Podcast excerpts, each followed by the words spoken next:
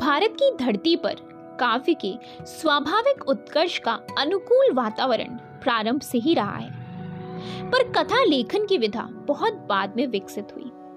कथा शिल्प को प्रारंभ में ही कुछ ऐसे विलक्षण तथा समर्थ लेखकों की लेखनी का संबल मिला, जिससे शीघ्र ही भारतीय कथा संसार सूक्ष्मतर चित्रण में समर्थ हो गया। उर्दू हिंदी के अमर कथाकार मुंशी प्रेमचंद जिस वर्ष लखनऊ में प्रगतिशील लेखक संघ के स्थापना सम्मेलन की अध्यक्षता कर रहे थे, उसी वर्ष मंटो के पहले कहानी संग्रह, आतिश पारे का प्रकाशन हुआ। मंटो में समाज की गंदगी, लोगों की दोहरी जीवन शैली तथा नंगी सच्चाई के खिलाफ जो आतिश यानी आग थी, वो जीवन भर धधकती रही। इनकी कृतियों में स्थानीय से लेकर भूमंडलीय स्तर तक की राजनीतिक उथल पुथल को देखा जा सकता है। मंटो को अश्लील लेखक कहा जाता है और इन पर अश्लील लेखन के लिए छह बार मुकदमे भी चले।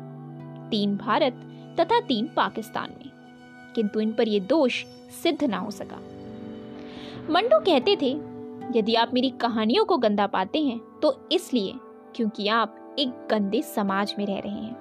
मैं अपनी कहानियों में केवल सत्य को उद्घाटित करता हूँ। मंडो के लिए कोई भी विषय अछूत नहीं था।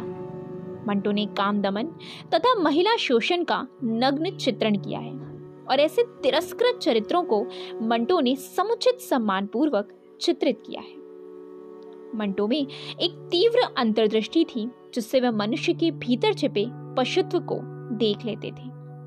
अपनी साहसपूर्ण, निर्भीक तथा गैर समझौतावादी चरित्र, अनूठी बेधक प्रतिभा तथा अपने विविधतापूर्ण साहित्यिक विरासत के लिए मंटो विश्व साहित्य के एक चमकदार तारे बने रहेंगे।